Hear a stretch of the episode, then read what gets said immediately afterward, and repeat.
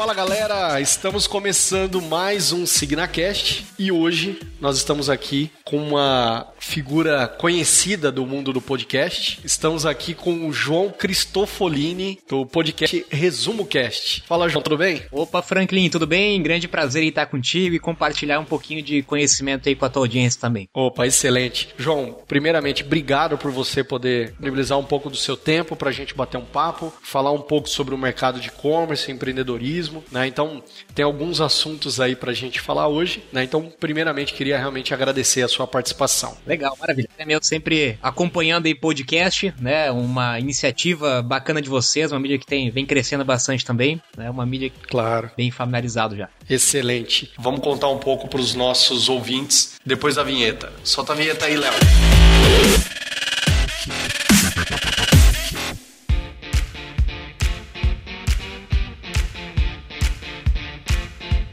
Então vamos lá, João.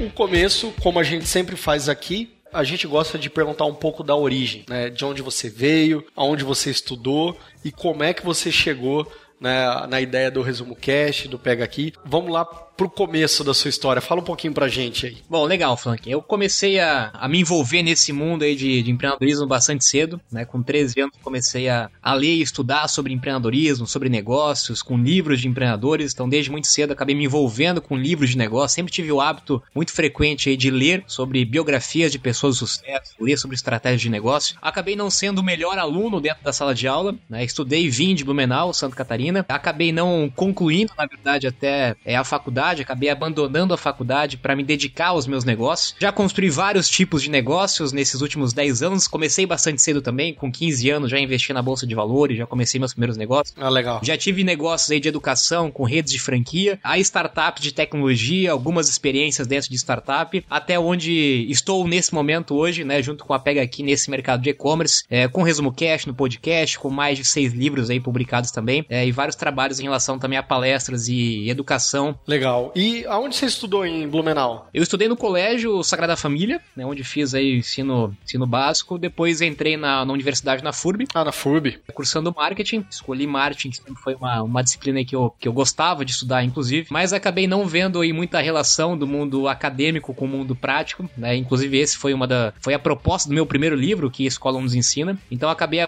na verdade, na metade do curso de marketing na FURB, onde eu sempre digo que eu não parei de estudar, né? Acabei abandonando o caminho tradicional de educação, mas continuando seguindo e cada vez mais, na verdade, no modelo de educação autodidata, né, que eu defendo, que é estudar através de outros caminhos, não necessariamente dentro do modelo tradicional. Mas a minha formação acadêmica e o meu interesse, ele vem muito dessa linha de marketing de vendas também, que é inclusive onde eu tenho uma atuação mais forte dentro dos meus negócios. A Signativa, ela é de Blumenau, nasceu em Blumenau, né? E a gente tem uma parceria muito boa com a FURB, onde a gente consegue fazer contatos ali e pegar alunos, né, que são alunos de referência nos cursos de tecnologia, a gente acaba puxando muito aluno da FURB, né? Então, a, a gente tem uma proximidade com eles também nesse sentido. Mas é, é, é interessante ver isso, porque assim, é, muitos que a gente conversa aqui, muitas pessoas passam, algumas delas, claro, têm formação, pós-graduação e tudo mais, mas eu também não concluí o, a minha faculdade. Eu fiz física na USP e eu não cheguei a, a, concluir, né? Por conta do mercado de trabalho que era totalmente diferente do que eu estava vendo na faculdade, né? Não tinha relação nenhuma, né? Então eu achava muito mais interessante trabalhar e fazer hora extra e tudo mais. Na época, trabalhando como consultor em São Paulo, eu ganhava por hora. Então, quanto mais eu trabalhava, mais eu ganhava. Aí ficou a, competição para a faculdade, a faculdade perdeu fácil nessa disputa, né? Então, com 19 anos, é, o que, que eu ia escolher, né? Entre ficar na faculdade que não estava gerando valor para mim naquela época, né? Naquele momento, ou poder trabalhar mais e aprimorar mais o que eu fazia e, por consequência, ganhar mais também, né? Então, na época, a decisão foi nessa. Ver cada vez mais frequente, né? Principalmente dentro de negócio, empreendedorismo, não que, não que seja o caminho certo, né? Ou que seja claro, claro. de abandonar o caminho tradicional, mas acho que a reflexão que fique, que nós deixamos também aqui pro pessoal, é que não existe mais um único caminho, né? Isso eu acabo compartilhando muito também. Existem vários caminhos de aprendizado, de educação nos dias de hoje, com internet, com tecnologia. Então, o caminho da educação tradicional é um caminho, um caminho muito interessante para algumas áreas, para alguns trabalhos e para algumas profissões, mas ele não é mais o caminho obrigatório, né? Então existem outros caminhos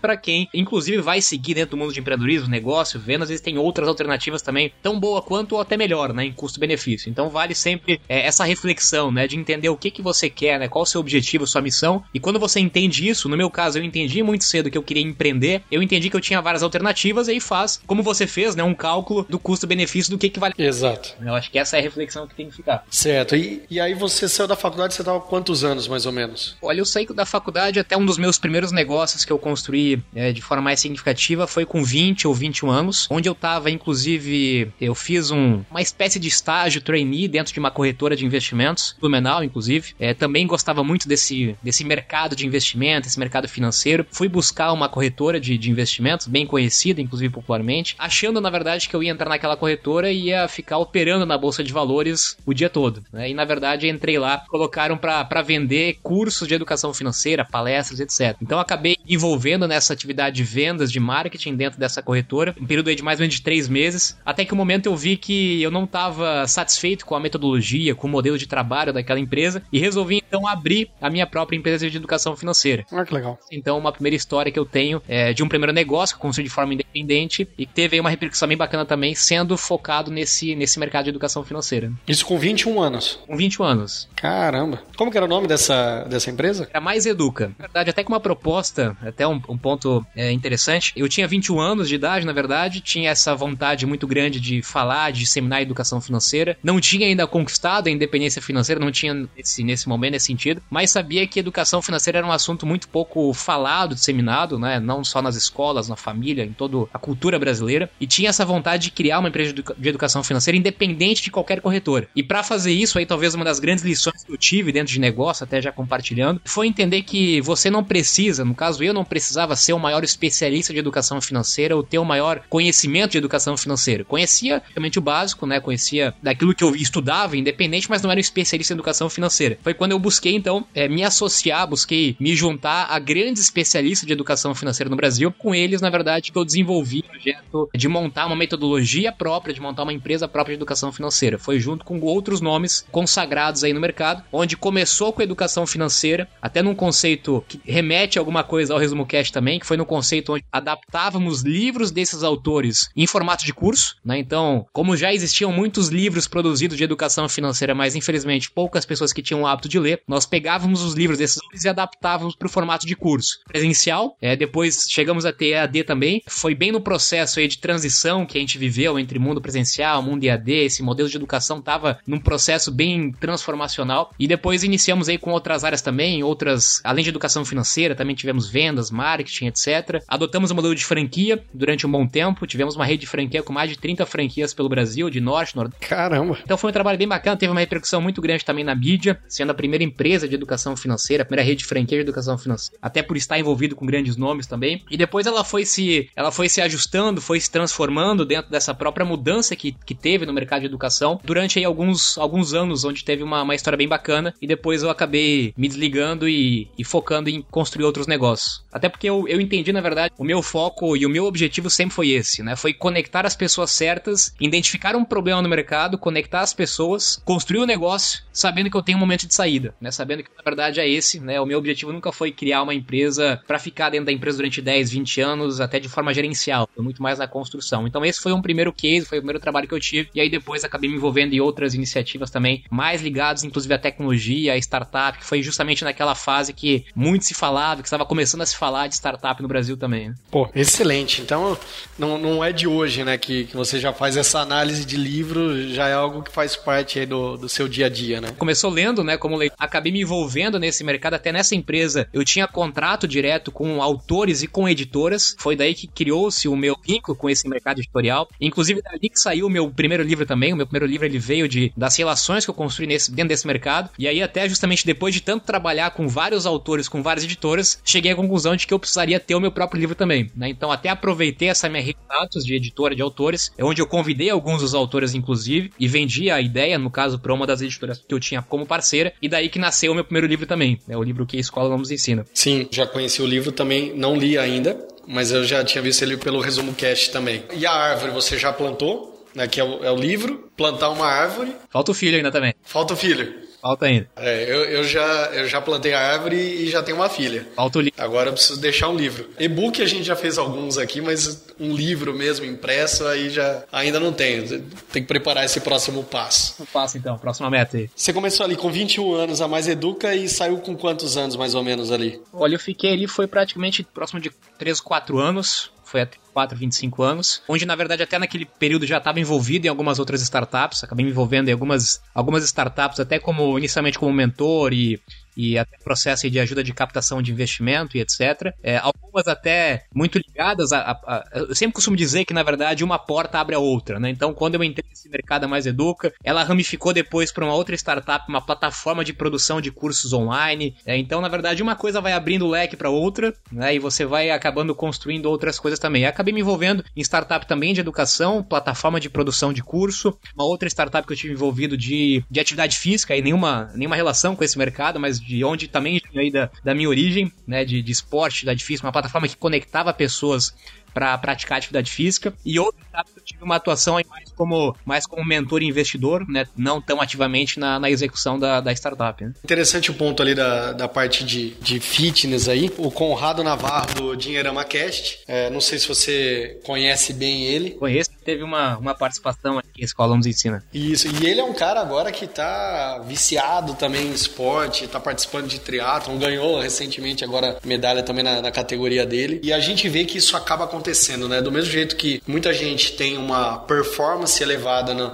investimento financeiro, performance elevada em negócios, eles querem levar isso naturalmente para a área esportiva também. Então a gente vê muitos casos de, de, de pessoas né, que têm uma performance alta na, nos negócios, levando isso pro, pro lado fitness, pro lado do esportivo e isso, em contrapartida, volta, né? É, eu acho que muitas vezes acaba até começando como hobby, começando como até como uma saúde, qualidade de vida, até. Eu acabo fazendo muito essa relação entre mundo de negócios, atividade física, qualidade de vida, espiritualidade, porque para mim está tudo relacionado, né? Quando a gente. O maior ativo de um empreendedor é o próprio empreendedor, é a pessoa dele. Exato. Se ele não está bem, né, mentalmente, fisicamente, espiritualmente, dificilmente o seu negócio vai estar bem também. Né? Então hoje, até a gente fala cada vez mais né, da importância de atividade física, de bons hábitos, de saúde, qualidade de vida. Então, por isso a gente vê cada vez mais empreendedores buscando isso como uma válvula de escape, inclusive, né, onde está aí na, nessa correria, nesse mundo tão caótico, o mundo de negócio, e acaba tendo uma válvula de, de escape, até como fonte de criatividade, inovação, de novas ideias na atividade física, e algumas vezes, até como o próprio caso do Conrado, como você comentou, acaba ainda é, entrando como um, como um hobby que vira até um, um esporte como atleta, né, amador, também abre outras portas também. Mas eu acho que tem muita sinergia, né,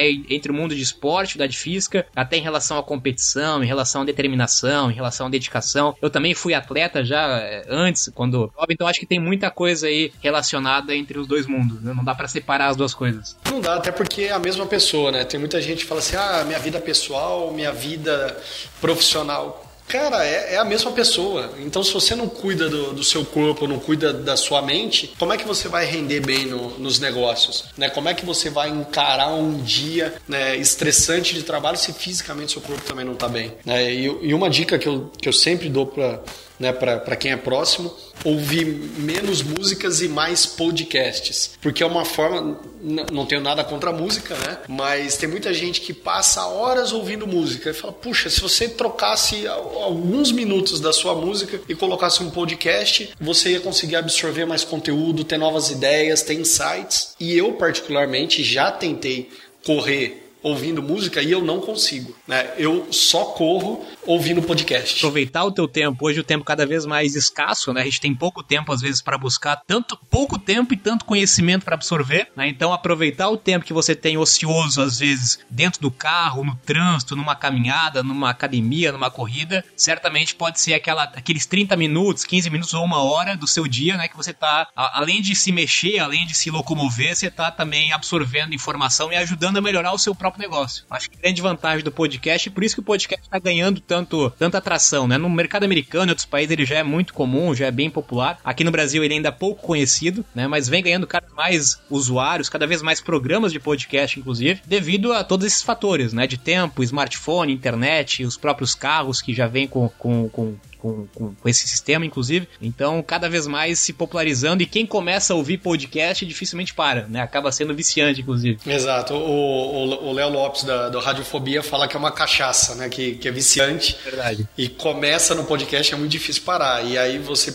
adiciona mais um programa e outro, e chega uma hora você vai ver, tem mais de 30 programas que você está seguindo, podcasts diferentes, né? E comigo também é a mesma coisa. Eu acompanho né, cada um, e eu aproveito justamente trânsito, quando eu estou correndo, coisas desse tipo, para ouvir e ter mais insights, conteúdos, conteúdos diretamente relacionados ao meu negócio, à minha área de atuação e também podcast que não tem absolutamente nada a ver com o que eu faço. Às vezes podcast do mundo geek, de que são mais divertidos, mas que é uma forma também de mudar um pouco a cabeça, de pensar em outras coisas e muitas vezes nessas horas acaba saindo insights incríveis, né? Então, porque é, é, o insight ele vem de, de, conexões de áreas diferentes, né? Então, o Murilo Gun, que é um cara também que tem um podcast muito legal, que é o Guncast, fala muito sobre criatividade, né? E, e, ele fala também sobre isso, né? Que você junta conhecimentos de áreas diferentes, né? E, e você entrega um, um, um, dá uma resposta, uma resolução para um problema por ângulos diferentes. Né? Então, a criatividade criatividade geralmente está atrelada a isso, né?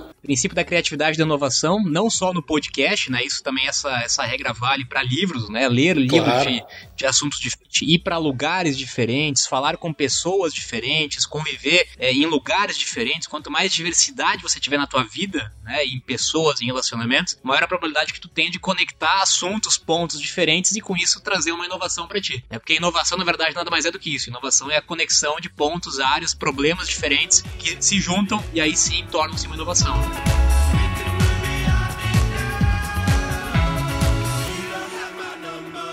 Continuando um pouquinho aqui da, da sua história, né? Você passando pelo mundo fitness é um, é um papo que eu entraria também, estica muito, que é algo que, que me interessa bastante. Mas e aí, depois, o que, que você teve no caminho aí antes do, do resumo cast do, do Pega Aqui? Bom, aí depois de me envolver então com startups, acabei me envolvendo também nesse mercado editorial, né? Como a gente comentou. A própria publicação de livro me abriu outras portas que também nem imaginava estar atuando, né? Como questão de palestras e treinamentos, acabei me envolvendo bastante também. Naturalmente surgiam convites de palestras, de eventos, todo esse ecossistema sistema de startup, negócio, então levando a educação empreendedora e as habilidades que eu dissemino nos meus livros para dentro de escolas, universidades, para dentro de empresas também, corporações. Então fiz um trabalho, continuo fazendo isso também, é, de uma forma não densa hoje, equilibrando dentro da disponibilidade de agenda, mas foi um trabalho que acabei me desenvolvendo bastante também, e foi daí que inclusive surgiu aí outros os projetos, o Resumo Cast, inclusive, e o negócio que eu estou envolvido hoje, que é a Pega Aqui. Né? Pô, legal. Conta pra gente agora com mais detalhes, né? A Pega Aqui, eu ouvi um pouco você falando sobre isso no, no, no seu no seu podcast, no Resumo Cast, mas eu quero deixar você falar aqui, né, sobre o que é o Pega Aqui e de onde surgiu essa ideia, né, como é que você trouxe ela para o Brasil. Legal. Bom, acho que tem tudo a ver, né, com a tua audiência, tem tudo a ver, a gente tá falando... Com certeza. E-commerce, então acho que tem, tem muita relação nesse sentido. A Pega Aqui, ela surgiu de um problema, né, como muitos dos negócios que surgem nos problemas que os próprios sócios viveram, né, tanto eu como o consumidor, é, ao comprar na internet, comprar em algum e-commerce e ter dificuldade de receber o produto, até mesmo porque tá viajando bastante, porque não tá em casa e muitas vezes não consegue receber o produto. E com o meu sócio, né, hoje a gente iniciou a pegar aqui com três sócios, seguindo na verdade um dos princípios que eu sempre levo para dentro de uma startup, que uma startup tem que ter os três pilares de tecnologia, uma startup envolvendo tecnologia, logicamente, que tem que ter alguém da tecnologia, tem que ter alguém da operação que vive dentro daquele mercado e tem que ter alguém de negócio que vive de vendas de marketing. Então essa, essa combinação para mim é o ponto principal para começar qualquer tipo de negócio. E um amigo que eu tenho já há bastante tempo, amigo de, de infância, ele já vem do mercado de e-commerce, ele tem um e-commerce, vive já esse mundo bastante tempo. Ele foi certo dia, me procurou compartilhando um problema que ele estava vivendo no e-commerce dele, que era justamente mandar mercadorias para vários lugares do Brasil e ter problema de insucesso de entrega. Né? Então, tanto com correios quanto com transportador, enviar mercadoria e mercadoria voltava etc. Um problema que ele estava vivendo. E ele, assim como eu faço com muita gente também, acabo conversando com muita gente, acabo atraindo problemas, né? Porque eu costumo dizer que eu, todo problema que na minha vida acaba transformando em oportunidade. Então, quem tem problema acaba me procurando para compartilhar esse problema. É, bacana. E a gente conversou num café sobre esse problema e eu comecei a me envolver mais sobre esse problema junto com ele. Outro princípio que eu sempre uso também, né? Todo problema em algum lugar do mundo ele já deve ter sido resolvido, alguém já deve ter passado ou pensado por ele, né? Certamente você não é a única pessoa que tá vivendo aquele. Sim. Então foi o que nós fizemos. É, com base naquele problema que ele teve como e-commerce, que eu já tive também como consumidor, a gente começou a olhar outros mercados. Começamos a olhar para a Europa, mercado americano americano, para a China, etc. E a gente viu que existia um negócio muito comum nesses países, verdade, em todos os continentes que a gente viu tinha algum país tinha essa operação, que era o um modelo de ponto de retirada, né? Basicamente onde a pessoa que compra pelo e-commerce tem a opção de escolher receber o produto em algum ponto mais perto da sua casa. Em dois modelos desse conceito fora do Brasil, né? O, o modelo com locker, a própria Amazon tem esse modelo de estruturas físicas que você utiliza para retirar um produto, e o modelo que usa é, a economia compartilhada, que é muito comum inclusive na Europa. Na Europa existem mais de 30 mil pontos nesse modelo e já representa 40% das entregas do e-commerce são feitas nesse modelo. Caramba, 40%? 40% das Muita coisa, né? Por cento dependendo de cada país, né? Mas nos principais países da Europa, as entregas já são nesse, nesse modelo de retirada em ponto. E aí nós, na verdade, nós basicamente trouxemos esse modelo para o Brasil, né? adaptamos isso para a realidade do Brasil. Fomos um dos pioneiros desse mercado, seguindo esse modelo de economia compartilhada, que basicamente é pegar comércios locais que têm um espaço ocioso e credenciar esses comércios locais como ponto de retirada. Então, desde uma conveniência, um mercado, uma lavanderia, um coworking, papelaria, qualquer perfil de comércio que tem algumas, alguns critérios, lógico, de seleção, segurança, horário, etc., mas que tem um espaço ocioso e que podem ser um ponto de retirada. Então, nós começamos a criar, na verdade, o piloto, ele começou em Santa Catarina, né, onde a empresa, inclusive, está sediada hoje em Blumenau, também a Pega aqui está Blumenau fisicamente. A gente criou um piloto inicialmente aqui no Sul, usando o e-commerce do meu sócio, foi um piloto bem, bem manual, até com pouca tecnologia. Criamos alguns pontos em Santa Catarina e Paraná também. Validamos o conceito, tivemos um feedback muito bacana de usuário, de pessoas que usaram, tiveram uma facilidade muito melhor nesse sentido. E aí a gente passou por um programa de aceleração, fomos selecionados aí para uma aceleradora de Brasília, cotidiano, onde passamos aí um programa de aceleração, recebemos uma primeira rodada de investimento, recebemos também desse caminho alguns prêmios simbólicos, né, de e-commerce Brasil e outras entidades, inovação nesse sentido, e começamos então um trabalho com escala maior a partir deste ano, em janeiro desse ano, focados em São Paulo. Né? Então nesse momento a gente está com mais de 50 pontos credenciados em São Paulo, vários perfis de comércio, deve chegar a 100 pontos até o final do ano, integrados aí já às principais plataformas e em operação iniciando aí com e-commerce aí de grande porte a pequeno porte, né, onde basicamente quem tem o e-commerce tem a opção de dar essa opção para o teu cliente, né, dar uma opção a mais de entrega para o teu cliente. A pessoa que está comprando no e-commerce pode escolher receber no ponto de retirada mais perto da casa dele, tanto receber quanto trocar ou devolver também. A gente acaba resolvendo o problema da reversa, comum também, a pessoa pode usar o ponto de retirada para devolver ou trocar o produto. Então, resumidamente, é isso que faz a Pega Aqui. Né? Pô, bacana. E isso, pensando do lado do consumidor, poderia escolher para receber na casa dele. Qual é a vantagem para ele de pegar num, num ponto desse, num, num outro lugar que não seja a própria casa? Legal. São três problemas que a gente resolve basicamente. O primeiro deles é o problema de insucesso. Sim. Né, hoje no Brasil, em média, 20 milhões de pedidos por ano tem problema de insucesso de entrega. E aí, são vários motivos por isso, né? Como eu comentei, seja porque a pessoa não está em casa no horário comercial, o que é cada vez mais comum, é, não tem quem receber, o que cada vez é mais comum também. Próprios porteiros, prédios com porteiros não estão mais recebendo e muitas vezes. Porque senão eles assumem a responsabilidade, né? Exatamente, não é o trabalho deles, inclusive, né? É, pessoas que moram em casa, pessoas que moram em área de risco, enfim, tem uma, um, uma diversidade bem grande de pessoas que têm um problema de insucesso de entrega. Esse é o primeiro ponto. O segundo é a redução do frete. O nosso objetivo é conseguir que o frete seja mais barato para a opção de ponto de retirada. Por um motivo bem, bem simples, né? Hoje, a transportadora, em vez de ela ter que entregar um produto em cada casa, ela consegue consolidar suas entregas, entregar em um ponto de retirada e com isso a gente consegue reduzir o custo da última milha. Então eu consigo dar uma alternativa para quem tem um problema para receber, eu consigo também reduzir o valor do frete e consigo dar uma alternativa na reversa. Né? Em vez da pessoa ir até uma agência dos Correios, que fica aberta até às 17 horas e tem todos os problemas que a gente sabe né, dos Correios, você pode de deixar o teu produto para trocar, para devolver, num ponto de retirada que fica aberto até às 22 horas, fica aberto no sábado, domingo, que seja mais perto da tua casa. Então esses são os três, as três vantagens principais para o cliente final. E hoje, como é que tem sido o volume de, de pedidos aí que vocês têm dentro do, do Pega Aqui, entrega? Como é que está sendo isso hoje, a operação? Então, o histórico ainda é recente, né? O modelo ainda é novo. Hoje, o nosso grande trabalho é educar o mercado, né? Até fazendo um, um gancho aqui com, com o assunto de empreendedorismo. Assim como tem a vantagem e desvantagem de ser pioneiro, né? A grande vantagem, lógico, de ser no mercado. A gente tem um grande desafio que é educar o mercado. Então, hoje nós estamos investindo forte. Inclusive, a gente teve uma segunda rodada já de investimento, com o objetivo de investir fortemente na educação e na conscientização do mercado. Essa conscientização envolve tanto o e-commerce, né? Onde precisamos conscientizar o e-commerce dessa importância, quanto o comércio local, da vantagem que ele tem, né? Ele também tem várias vantagens, como cliente final também. É, então é um trabalho de longo prazo, né? Não é um negócio de curto prazo, é um negócio de longo prazo, mas só em termos de percentual e de números, né? A gente comentou que na Europa a gente tem aí 30, 40% das entregas que já são feitas nesse modelo. No Brasil a gente tem grandes players já caminhando nesse sentido, né? Como o Magazine Luiza, Via Varejo, é, que já tem loja física, né? Onde cada vez mais esse comprar no e-commerce, né? E retirar na loja física, ela vem ganhando bastante espaço. É, hoje, é, esses modelos de, é, de empresas que têm loja física já representa em média 15, 20, até 30% da, do seu volume de vendas também na retirada em loja. O nosso objetivo nesse momento agora é conseguir conseguir uma média de volume de 5% dos e-commerce nesse modelo de retirada em loja, em ponto, né, nesses, nesse primeiro ano de operação, chegando aí 15, 20% aí nos próximos 3 ou 4 anos, que a gente acredita que o mercado vai cada vez mais avançar nesse sentido. Então essa é a perspectiva de, de, de futuro, no caso. Né? Eu estava num cliente que é de uma cidade pequena aqui perto de Campinas, chama Montemor. E é uma cidade onde não tem, por exemplo, o ECDEX. Então, nem para ele, que ele tem uma operação lá e ele quer mandar para outros lugares, para outras cidades, né? e ele, ele tem que fazer uma, uma logística diferente. Não dá para ficar só aguardando o correio, só aguardando o, o, o tradicional. E eu comentei com ele justamente disso, né? De você precisa ter algo mais forte de fazer a, retirada na loja. E aí ele tem algumas outras opções, né? não, só retirar na loja, ele tem um, carro móvel com os produtos dele também. E aí com isso ele consegue agendar é, as entregas a partir do carro dele. Né? Um carro que tem vários outros produtos. Então na hora que a pessoa vai retirar esse produto, a chance dela comprar mais um é muito grande, né? porque ela, ela já vê outro ali junto. Né? Então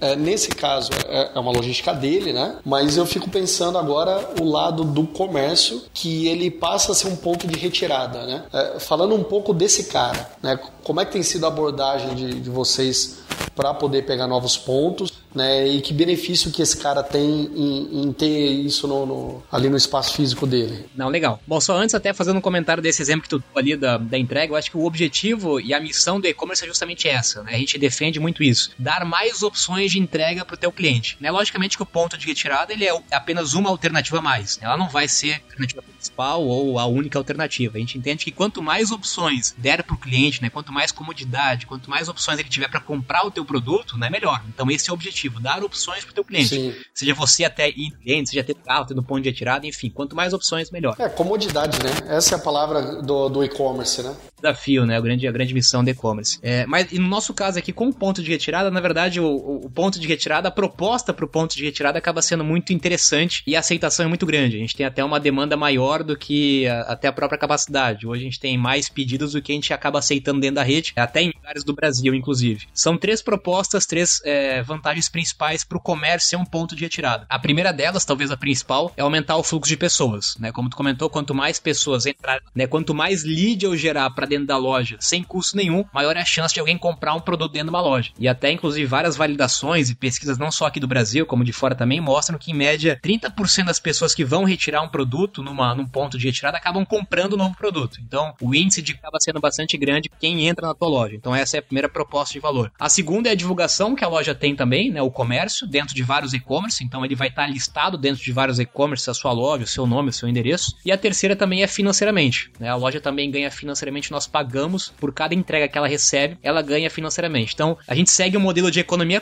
compartilhada, literalmente, onde eu consigo ajudar o comércio que enfrenta hoje grandes desafios, né? O varejo, grandes desafios. Então, além de levar cliente, potencial cliente, aumentar a venda, eu consigo ainda complementar a renda dele, né? Mesmo com uma renda relativamente pequena para ele, uma renda adicional, mas que pode muitas vezes pagar o aluguel dele, que pode pagar aí a, a energia dele, que pode complementar a renda dele. Então, cliente, marketing e dinheiro é o que o, o comércio local acaba ganhando. E que tipo de comércio hoje tem, tem feito essas parcerias? Padaria, restaurante, loja? Qual, qual é o perfil? É, a gente, lógico, a gente teve um processo de validação para entender, a gente hoje já entende o perfil de comércio que pode, que não pode ser ponto de retirada, tem vários critérios que passam na, na seleção, desde, desde o perfil do comércio, localização, até próprio, o próprio estudo que nós temos junto com transportadores e e-commerce em região que tem maior número de insucesso de entregas, então nós acabamos focando naquelas regiões, horário de atendimento, enfim, são vários critérios nesse sentido. Mas hoje nós trabalhamos desde rede de franquia. Eu tenho desde uma rede como a 5 a SEC, uhum. que é a maior rede de lavanderia do mundo, faz isso na Europa, né? Que é um ponto de retirada. Coworkings, papelaria, lavanderia. Então eu tenho desde uma grande rede de franquia, de varejo, até o cara que tem um comércio local, que ele tem a papelaria dele local, que ele tem uma floricultura local, que ele também pode ser um ponto de retirada. Então vai desde o comércio individual até uma grande rede. Geralmente é um comércio que ele, ele, ele tem um, um espaço ocioso, esse é o primeiro critério, logicamente, ele tem que ter um espaço, pelo menos um metro cúbico disponível, não é um grande espaço, é totalmente customizado isso, o espaço que ele tem, com a quantidade de mercadoria que ele vai receber, e ele tem que ter um horário de atendimento também estendido, né? Geralmente após as 18 horas, que é onde existe o maior fluxo de, de entregas, né? Depois das 18 e no final tá. de semana também. Então esses são um dos critérios principais nesse de seleção. Puxa, é, é, aí é um desafio agora, né? De,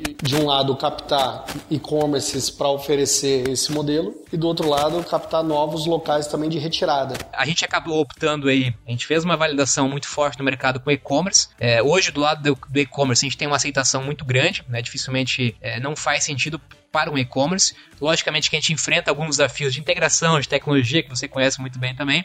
E a gente tem outra ponta do comércio local, que foi onde nós acabamos focando primeiro, né? Então nós construímos primeiro a rede e depois estamos integrando junto com os e-commerce. Né? Mas é o desafio que a gente tem de equilibrar, né? Eu tenho sempre ter um equilíbrio. Eu não posso ter ponto demais, é, porque senão eu pulverizo demais e eu perco na redução do frete. Não posso ter ponto de menos, porque senão também eu dou pouca opção para o meu cliente. É, eu tenho que ter volume, né? Então eu tenho que ter e-commerces grandes, eu tenho que ter uma quantidade grande de volume. Enfim, é um desafio que todo marketplace tem de equilibrar essa conta para que a roda feche também. Né? Exatamente. É, e, e para equilibrar isso, vocês estão trabalhando com BI, com algum sistema de com uma inteligência por trás ou, ou ainda é, é, é muito no, no, Vamos montar relatório, analisa e daí monta alguma coisa? Temos indicadores próprios, né, onde nós acabamos criando aí nessa, nesse processo de validação. Né, então temos algumas métricas que nós utilizamos, algumas métricas e metas também que a gente utiliza para ir balanceando essa, essa cadeia. É que é o caso do, do Uber, do 99 Táxi, toda essa galera que é Segue o mesmo princípio. Para né? eu ter passageiro, eu preciso ter o carro. Mas para o carro aceitar, eu tenho que ter passageiro, né? Então, é justamente o desafio é balanceado. É passageiro de mais, carro de menos, né? Então, é o desafio clássico de toda, todo,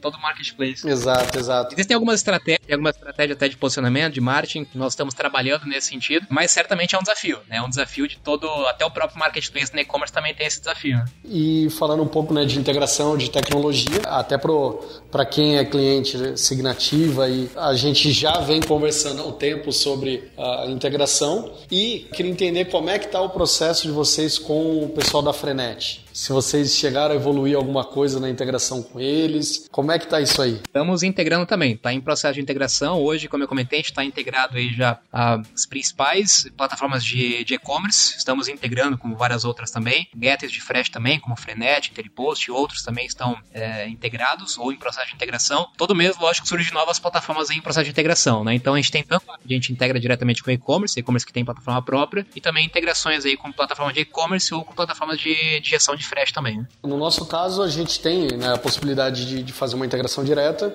né, ou a, a, gente acaba utilizando muito o Frenet, que é um, um, grande parceiro nosso aqui. E a vantagem de quando conecta num gateway, na verdade você libera todas as plataformas que o gateway já está integrado. Então dá um ganho de escala, uma velocidade assim bem grande. Certamente. Quem é cliente da Frenet, certamente aí muito em breve, né, provavelmente talvez quando estiver ouvindo esse podcast já vai poder utilizar também a Pega aqui. Olha só, isso seria muito bom. Provavelmente é, a gente deve publicar esse, esse programa aqui no início de outubro, né? Então seria muito bom se a gente já tivesse uma novidade aí logo no começo do mês, hein? Tá, seria, seria bem bacana. Fica o desafio aí.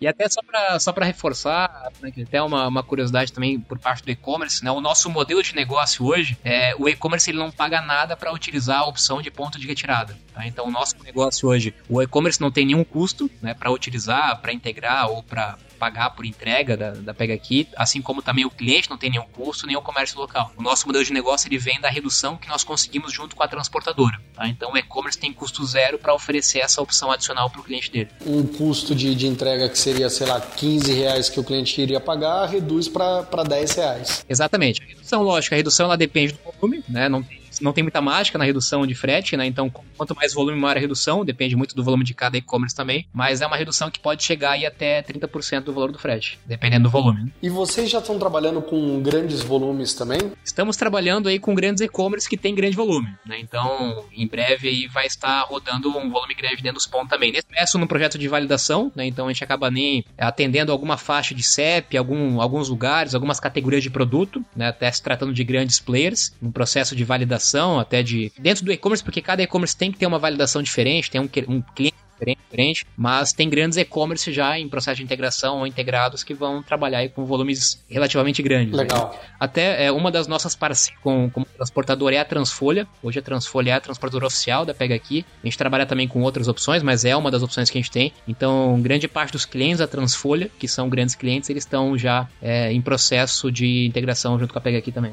Legal. E, e produtos pesados e com maior volume, no caso da, da, por exemplo, de móveis, quem trabalha com sofá, com cama, com produtos grandes, né? É, e também produtos pesados, como a, a, a, gente tem um cliente que é uma madeireira e ele vende alguns produtos de madeira, deck e tudo mais que tem um valor baixo, porém ele é extremamente pesado, né? É, nesse momento o nosso foco ele tá em, em produto aí de pequeno tamanho e volume, né? Então grande, a grande maioria do perfil do, do, do produto, que acaba sendo a grande maioria do, do produto de e-commerce também, né? Segue o padrão do, do e-commerce, é, que são produtos de roupa, vestuário, esporte, livros, cosméticos, são produtos que têm um pequeno tamanho e volume. É, a gente não consegue atender hoje no ponto de retirada uma geladeira, um sofá, um móvel, né? tanto pelo espaço, né, do ponto de retirada, pelo menos nesse momento, até como, e também até pela facilidade do cliente, né? Não é o, não é o produto principal que ele vai escolher retirar num ponto de retirada. Então, nesse momento, o objetivo e o foco ele tá em produtos aí que estejam nessa categoria de tamanho e volume. É, através da até do, do pessoal da, da Frenet, a gente possibilitou que alguns clientes que antes acabavam não entregando para o Brasil inteiro, tinha uma entrega muito local, muito regional, principalmente quem trabalha com móveis, né, eles acabavam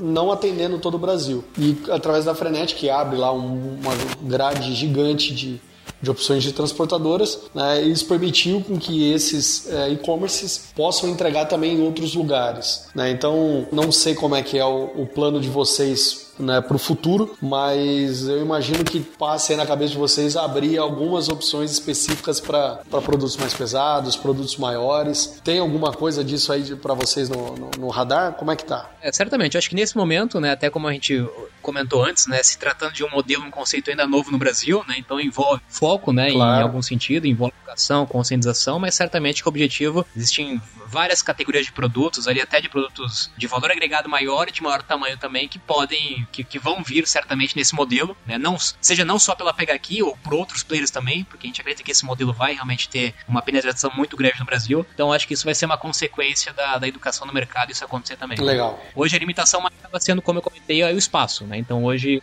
tem um espaço é, restrito, né? Mas a tendência é que esse espaço, quanto mais, quanto mais volume ganhar, né? Maior o interesse do comércio, maior o espaço que ele vai depender e maior vai, ter, vai ser as opções de entrega também. É, porque para você reservar um espaço num lugar para poder colocar sofá, geladeira e tudo mais, um metro cúbico não vai dar, né? Vai precisar de um, de um galpão ali para poder receber esses produtos, né? Não, mas certamente são coisas aí que durante o percurso vão acabar acontecendo. Poxa, uh, João, muito legal aí também a, a história da, do Pega Aqui. Eu acredito realmente que a empresa tem um potencial gigantesco aí para os próximos anos, né, meses, né? As coisas já estão acontecendo. Vai ser muito legal quando a gente puder divulgar aqui para os nossos clientes que eles também têm a Pega Aqui como mais uma opção de entrega. E eu queria falar também um pouquinho sobre o Resumo Cast, né? Que é um, um negócio, é um modelo de podcast também inovador, né? O João não poderia poderia entrar no negócio fazer um podcast como todo mundo faz. Tinha que vir fazer um negócio diferente. Os negócios que eu me envolvo, né? Eles, lógico que eles têm um risco muito mais alto, né? Muitos deles acabam até não dando certo em algum momento, mas eles têm esse viés aí de inovação bastante grande, né? Então, sendo disruptivo no mercado, né? Essa é a proposta. Não, muito bacana, é. Resumo Cast, na verdade, é, o conceito de resumo de livros, na verdade, ele também, né? A gente volta, mesmo ponto da Pega Aqui e outros negócios que eu já criei, também já existe em outros lugares, né? Não é uma. Não reinventamos a roda, na verdade. Mas no Brasil ainda não tinha, na verdade, nenhum player. Né? Hoje tem algum outro player também entrando nesse mercado, com outros formatos, mas é um mercado ainda muito pouco é, desenvolvido no Brasil e, e, já consolidado em outros países também. Ainda mais no Brasil, que a gente sabe que existe o, o, o, o hábito de leitura do brasileiro é muito pequeno, né? Pra gente ter uma ideia, hoje a média de leitura do brasileiro são três livros por ano, três livros comprados, né? Mas que ele lê de fato é um livro e meio. Então é, é muito pouco de fato a questão do, do hábito de leitura. É, e certamente que somando um problema grande no mercado com uma mídia que ganha grande relevância no mercado, que é o podcast, juntando as duas coisas, né? Certamente que alguma coisa interessante pode acontecer daí. Né? Uma coisa que é interessante, porque assim, o podcast, muitos é, dizem que não é uma mídia, ele é um meio, né? Se você pega o programa do podcast e coloca numa rádio, ele passa a ser um programa de rádio. Muitas pessoas me mandaram, né? Eu recebi por vários lugares diferentes. Eu recebi links de alguns livros, só que vinha do YouTube, né? Não vinha no, no... Eu falei, pô, não, já, já sigo. Inclusive já ouvi esse, esse livro. Pô, que bacana que você tá ouvindo também. Mas ó, olha aqui como podcast, não olha como um vídeo no YouTube que você vai, vai ver uma vez ou outra, vai ver só quando alguém te manda o link. Dá uma olhada aqui no podcast também. Curioso, inclusive, que comentou que a gente tem, é, é, a gente tem hoje ouvintes e pessoas que acompanham o Resumo Cast de mídias diferentes, né? Não só, lógico, o podcast, o, o Resumo Cast ele foi feito para mídia, né? Ou para o veículo do podcast, né? No formato de áudio específico. Mas nós aproveitamos esse conteúdo e utilizamos eles em diferentes outros canais, né? Como YouTube, como redes sociais, Instagram, Facebook. Então, o mesmo conteúdo que ele sai no áudio, ele acaba sendo aproveitado no formato de vídeo, no formato de imagem, no formato de texto e até mesmo de livro, né? Então a gente aproveita o mesmo conteúdo, diversifica em mídias diferentes e por incrível que pareça, pessoas que acabam consumindo e conhecendo através de mídia diferente, sem saber a outro, outro perfil da mídia. Envolve também o, é, o que nós comentamos, né? Quanto mais opções nós pudermos dar para o usuário receber a mensagem, né? Porque o foco está na mensagem, né? Quanto mais eu puder fazer essa mensagem chegar ao maior número possível de pessoas, melhor. Não importa o canal, né? Que essa mensagem. Exato. É, o, o meio, na verdade, ele é irrelevante, né? O que importa é o conteúdo. Eu tava ouvindo um bate-papo agora do Léo Lopes, lá da, da Radiofobia, com o Luciano Pires, né? Do, do Café Brasil. Ah, legal. Eu ouvi esse cast também. Sensacional a história dele, né? Eu, eu já conheci alguns pedaços da história do Léo e, e agora ali no, no, no Leadercast ele pôde é, trabalhar um pouco mais de ponta a ponta ali o, a história dele. São dois nomes aí bem, bem influentes, né? Quase desbravadores do podcast sim, no Brasil, sim. né? Tanto o Léo como o Luciano Pires também são dois caras aí que vêm há muito tempo já é, educando e conscientizando essa mídia também. Né? Exato. E aí eles falam muito sobre isso, né? Que não, não importa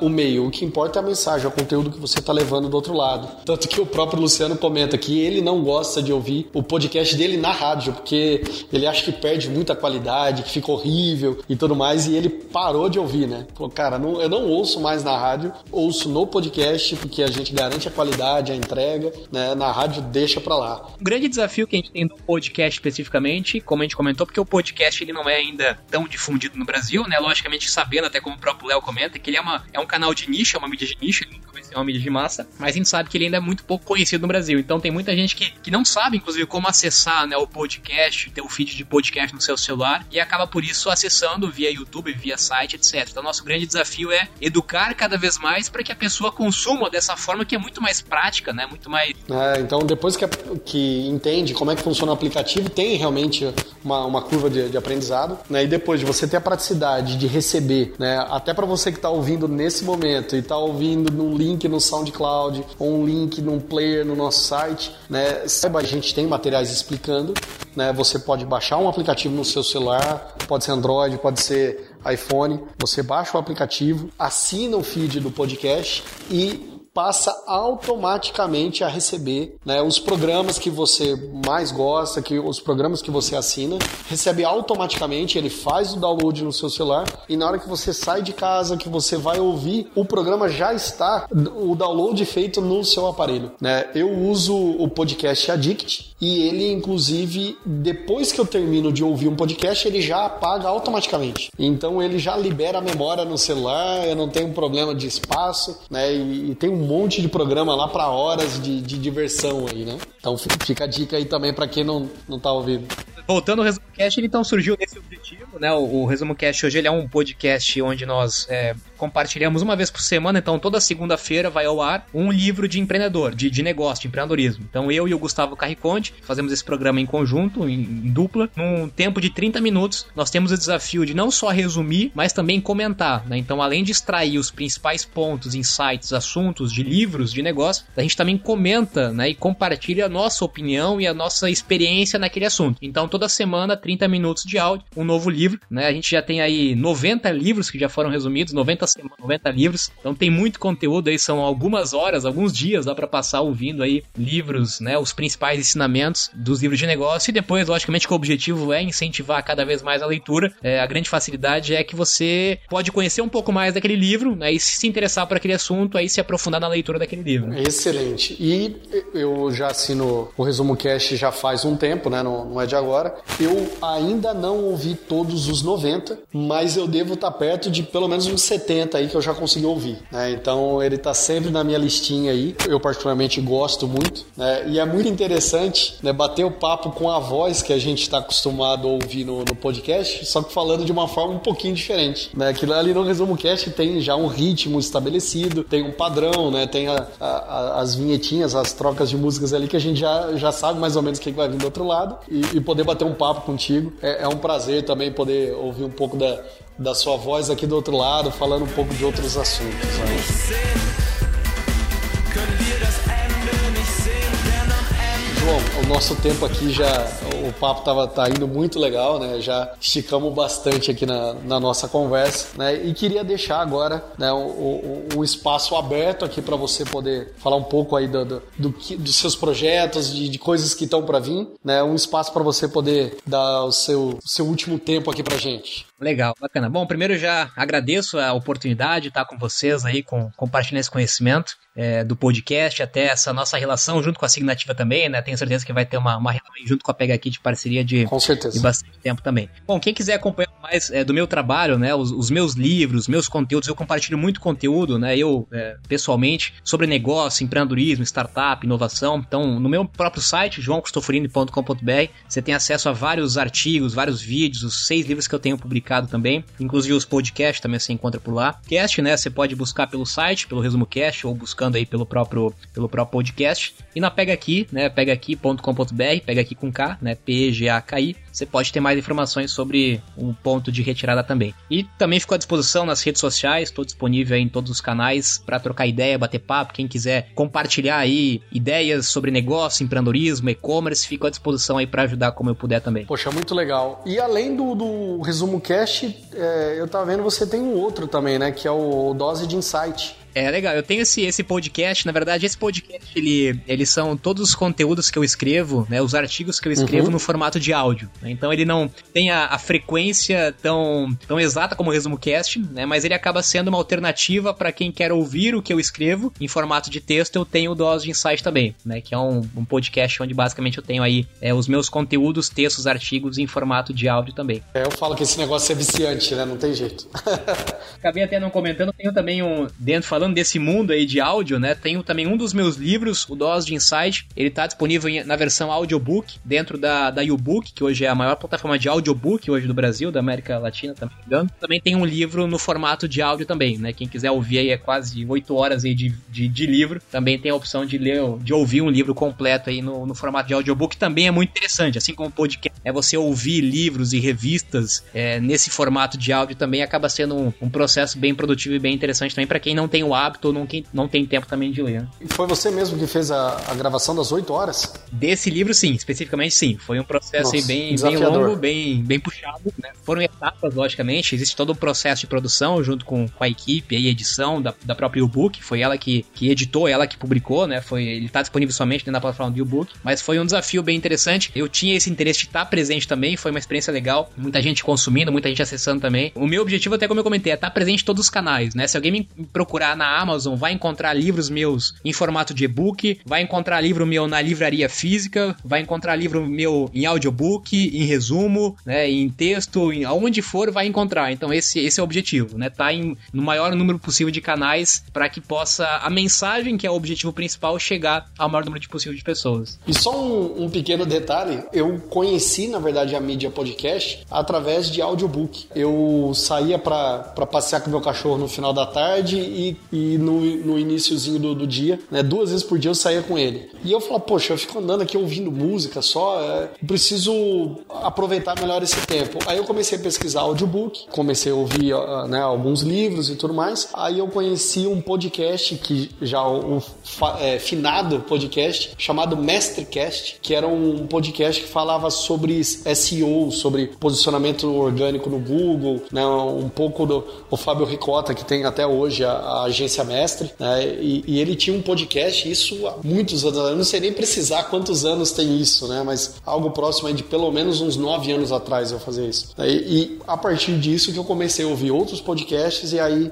é, foi ladeira abaixo, né? Aí não tem jeito, não consegue mais sair desse, desse mundo. Como, como quantos assuntos diferentes tem em podcast? Não importa o assunto que você procurar, né? Seja, seja mais técnico, seja mais casual, você vai ter algum conteúdo nessa mídia também, né? Então tem uma diversidade muito grande aí. Com certeza, mas mais uma vez, obrigado aí pela sua participação pela disponibilidade, por poder dar um pouquinho aí do.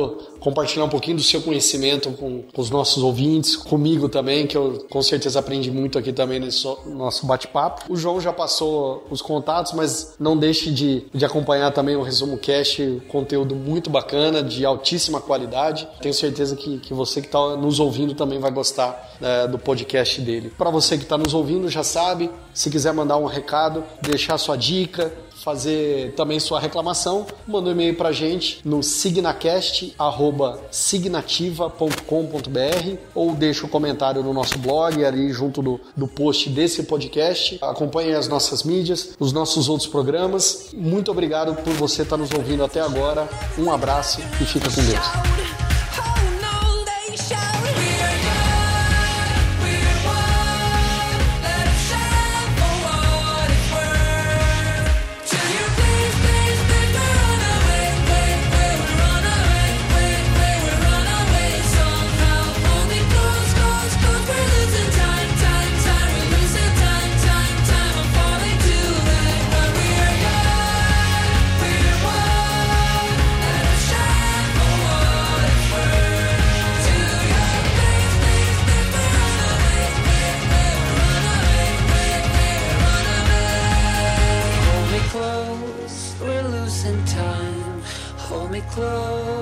Falling to the ground.